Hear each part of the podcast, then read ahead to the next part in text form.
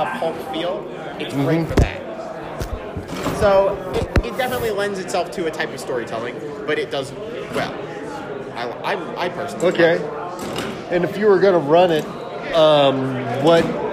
Because you played, you were playing. Yeah. Would you would you play it or run Savage World? Do you have a preference? I am I'm, I love playing it. I'm honestly building a story to run it because it has enough interest for GMs. I'm just gonna over. No problem. It has enough interest for GMs. It has enough interest for the the the building of the story Mm-hmm. that I'm interested in trying to run it. So yeah. Mm-hmm. Name's Ian, by the way. Ian, I'm Jay, Nice to meet you, Jay. and I'm uh, I'm with the uh, I'm not with anybody. I'm with myself, but uh, I got a gaming blog, Vanishing Tower Press. oh, cool. And do a podcast as well. So that's why I was just asking some questions because Yeah. I want to talk about what's going on at Genghis Con. This is my first time here. Is it your first time? It's my second time. It's his first. Yeah. Do you know, guys know the attendance numbers at all? I don't know the specifics. I know that they're up like 36% from last time. So, So this this Genghis Con's got 36 percent a bigger crowd than just last year at this time, one year. Is it noticeable? A little. This this hotel still has space to grow, but it doesn't have space to grow in every direction. So Is it prime? Like, is this the best time for this con, or how many more? Put it this way: How many more people got to attend this con before it sucks? Are we still way away from that limit? conceptually, they can move to a different place. Genghis Con will be Genghis Con, and it'll be awesome, and it can live for a long time. In here, I don't want to say either way to specifically. In terms of time of the year, mm-hmm. I'd rather it be now and give everyone an opportunity to get. This is a. You're saying Genghis Con is not married to a place; it lives anywhere in Denver. It's married to the. It's the people. The Okay. people make Genghis Con. like it's not the place. like Asgard. It's Yeah, the people. We, it's the you people. can blow it That's up, and you way- can move on somewhere. you can move on somewhere. How far then it's not Genghis Con? Is Genghis Con can go anywhere on the front range? Is it local Denver or? I think it's. It, I think it. Well, it, it's can not you have even it in local. Denver. Arkansas? Can you have Genghis Con in Arkansas? Not sure if it'd be the same, but I do know that we've got people from Texas, we got people from Arizona, we got people from all over coming here. The fact that it's in Colorado is useful, thanks to DIA being a good hub and things like that. But it's not. I, I, I don't want to Is it just where the that's where the organizers are, and that's I why think- Genghis Con is? And there's a history to it.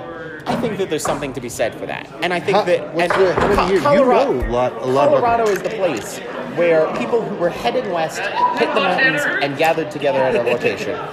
And it's still I doing get that. It's Yeah, still I doing get that. now. Those mountains, because that mountains. Have you driven it recently? I mean, That sucks. Even with modern transportation, do that on your. Do that without a car. My, fa- my family's from New York, and we landed here, so I hear ya. Do that without a car. 'cause have you played any westerns today? Western games? Uh, no. I played a I played a giant monster game and followed by a Jem and the Hologram. So How was and- that? and- How was you? You were going to tell me. How was that? the Jem and the Holograms it was really good. They it had a, had a lot of fun being able to take that style and turn it into this battle of the bands drama thing because that storytelling style still worked within Savage Worlds. Uh, what was your name again?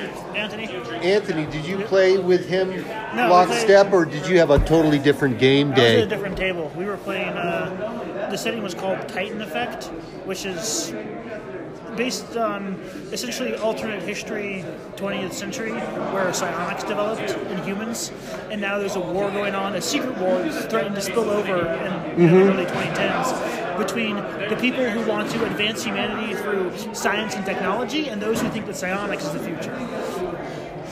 And so that's a big that's the big setting idea, right? Where's your part in it in that game? Were you able We to do a lot or a little? Were you focused on immediate gain or could you change the fate of history?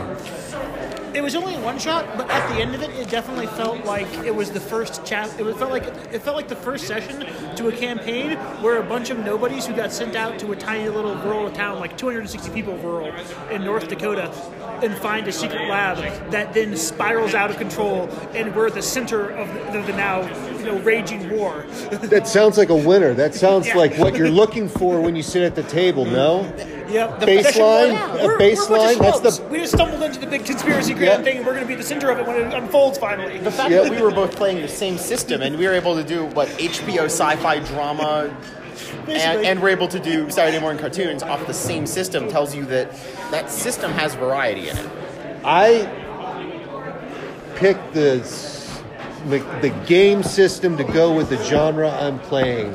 I don't look for a game system that's going to do all the genres I want. I am very particular. But these those were both dramas. Okay, so same So thing. You're saying that's the what same I'm saying. thing. It It's worked saying great in it's the saying drama? it's drama, but that it's What's- the entire what's a umbrella of drama? drama. What? Oh, what t- uh, yeah, do you, you, you, you, drama? understand, you what, what do you mean by drama? Drama to I- me, is, drama to me is like there's tension, and I don't know which way it's going to go. Yeah. yeah, That's uh, the it- it- tension it- that, that, that whole idea of the fact that anyone, even like a little base guy, could roll really well and all of a sudden wipe out somebody. Yeah. That's the, where that tension comes from. Is that kind of swinginess that gives it kind of that pulp drama feel, and that's where that tension comes from. Yeah. So it does a lot, does stories where you're never at all certain of your success. Yeah, but you It's also have to be possible to invested, right? Yeah. The Yeah. drama comes with that's the key to drama, unless it's just something you're watching and it's either a win or a loss.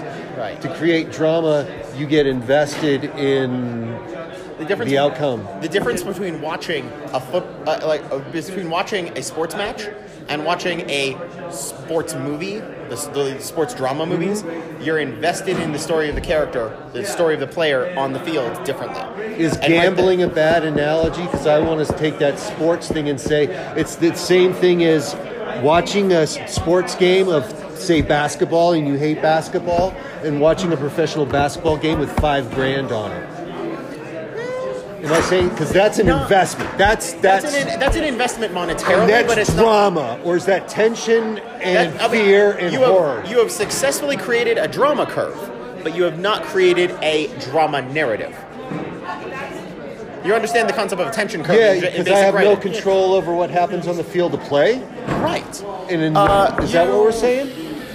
Oh, I'm pulling out. I'm pulling out the notebooks. Tony. I'm pulling out the notebooks. You notebooks. guys got notebooks? He's got notebooks. Because I'm looking for a language for all this, and I don't keep track of any of it. Okay.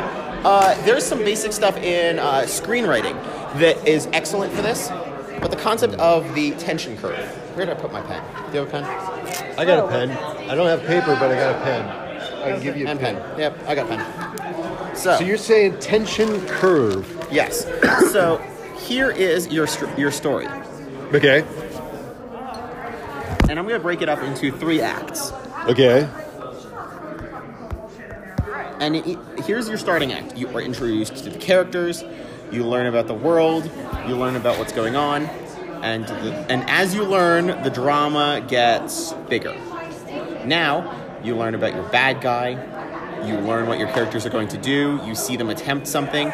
Yeah. Maybe they maybe they don't do great here, so you're try, you're get Yeah, you, yeah. you get more excited, and then they succeed at something, and then it twist. The twist happens, and you learn something else, and it goes up again, and Okay, then you yeah, get a chance to go down. This is a this is the curve as you build the tension of the story. Here's the amount of tension, Mm-hmm. and here's the plot points as you go. This curve is the same narrative structure you can see in all sorts of things. Mm-hmm. Harry Potter, you're you're a lone boy, you're a wizard, you're the chosen one. Go to the school. Turns out the bad guy's not dead. But- and yeah. you can do that across all of them. But what you're doing at the table is this is a predictable curve. Right. What you're doing in time and with the real play is saying this is what is a hopeful, hope, kind of a hope for What the way the gun is going to Yeah. go. Yes. But Yeah. there's a lot of play which way you go and how that f- comes out. And Yeah. do you want to be conscious of that? Absolutely, but a well-written, a, a, re- a well-written narrative, and e- a well-written narrative can make sure that's more likely. And a good system. Doesn't that Well- box out the player from? No, Having as uh, much let, let me let me finish explaining the idea Okay. before because you're gonna you're gonna move away from the point I want to make. Then, If, uh, uh, Okay. The point I'm making is that a well-written narrative will do that, but the system itself will help guide both writer of the narrative of the thing and the player in terms of the way the game mechanics are going to keep things within a boundary of this. Because the game system itself, that swinginess, That's why you're helps us do that. Yeah, so I'm saying that's why that you while- pick the system for that. the, I picked the system to make sure because the system Mm-hmm. helps build helps you build that curve. It's a solid it's a solid ground that'll help you build this house. Okay. It's also basically fractal in terms of this is what the big curve looks like, but you, if you zoom into the curve, it would basically look the same again. Every moment has this kind of rising, Uh-huh. rising Well, it sounds, but it sounds up and up and up. really kind of, if I don't mean, uh, predictable. So is everybody's story? Because here's my question. I've always looked at playing a role playing, a tabletop role playing game with other people as a really difficult uh, collaborative art form.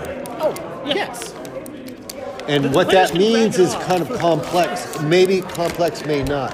But we're doing something that, like what you just did a drama curve, and you can make a book and read it, and it's physically there. Yes. We're creating something that, as soon as it's done, it doesn't exist anymore. And did it ever exist there? But we're having a shared immersion, immersed experience with the implicit idea of assumptions that we can't share. And we're both trying to, we're all trying to get to kind of the same place, right? Absolutely. The consistency does not remove originality. The consistency I mean you wouldn't you wouldn't call every movie made since the dawn of black and white So you're trying to do. I'm saying that you're going to see the same cinematic So you got a great them. drama curve. Everyone can do a drama curve. We're really good at it. What more can you get out of the game than that? you can use this as a framework to tell the story you want to, to be able to give your players different moments where they can choose when that t- tension spikes or when it doesn't. And then you basically throw your players at it and watch them destroy it and have a great time doing so. Okay. Yeah. That's what tabletop gaming is mostly about. Is the GM builds this tension curve and writes a story that way, and then watches the players just run all roughshod and So, sometimes, sometimes even in a drama, mm-hmm. it, it, it- you know, the story's going this way, and they suddenly start start going this way. So the GM's job is to try and drag the tension curve back into it. Mm-hmm. yeah. Here's something result that is- someone made an argument for. It's not my own, and I thought it was a good point. And here's that point. You tell me if it's a good. I just want to hear what you think of it.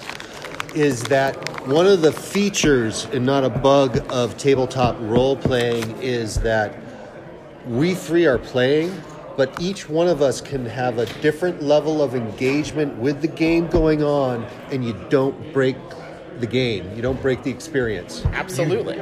It's better if we're all there, like charged Oh, yeah. in, but you can also sit back, right? Yeah. And, mm-hmm. t- and the you two guys can totally play for a while until I'm ready to go. You know what? I think I'm ready to start the car and drive drive somewhere with got you guys. people at the table, one GM and four players, it's kind of hard to have all four players going at full throttle all the time without turning to chaos. Uh-huh. I've noticed there's a natural ebb and flow of the GM will sometimes specifically pull one or two people into the scene, and other people will kind of be in the background. and, you know. And that can't be out. expected, and that can't be planned for. So, It's G- sort of it's a natural flow because when people when all four people start getting involved. Mm-hmm. They tend to create chaos, so people will naturally want to back out if Mm. they can to try and reduce the amount of chaos. let me tell. I'll, and let me get a little more crazy here when I want to talk about when I say in art. When I do, it's art as is, as an artist. It's a process to transcend something that I already know to discover something I don't. I have no pre-planned end point. I am looking to be changed by the activity right. I okay. and and learn more about it. But as for I want to be changed by it. I don't want to be a neutral actor. Art art as evolutionary mechanic. Yeah, I can get that. Is it? I don't know. I just uh, that's how. pa- that, you're literally touching on part of what I studied uh, for my degree, so I'm, I'm hearing Okay. you. So yeah. like I, there's no different to me between playing a role-playing game and saying I'm totally into photography or I paint gestural abstraction paintings, and I do that to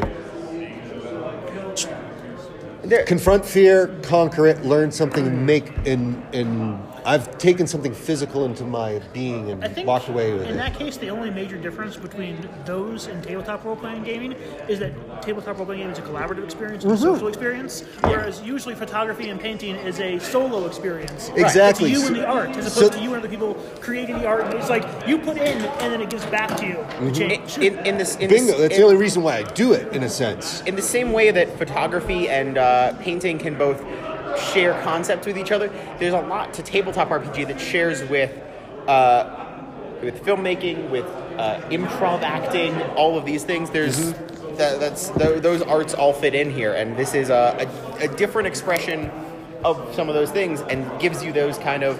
I bring something to the table. Everything bring everyone brings something to the table. We put it into the story, and we all get out something from that story that we've built as a group.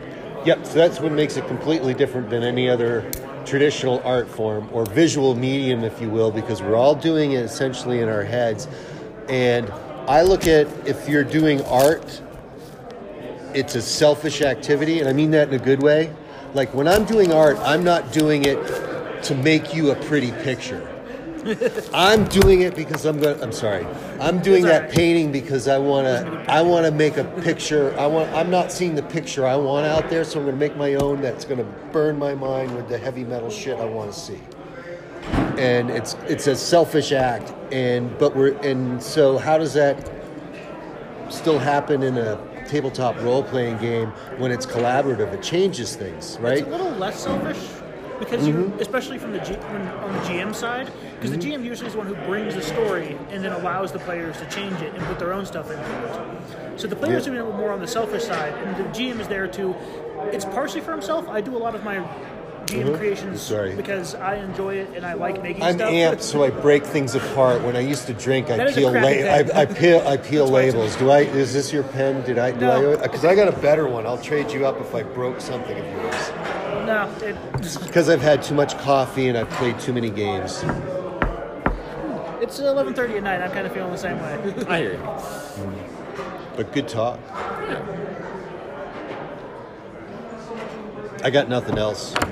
You got any more? You can ask. me Sometimes questions. that's what happens. Conversation just Yeah. comes to an end. Well, we we all brought something to a table, collaborated on discussion, and left. All we didn't have was some dice. I got some I guys. got some dice. it was great talking with you. Yeah, right. Th- th- See ya. Good night.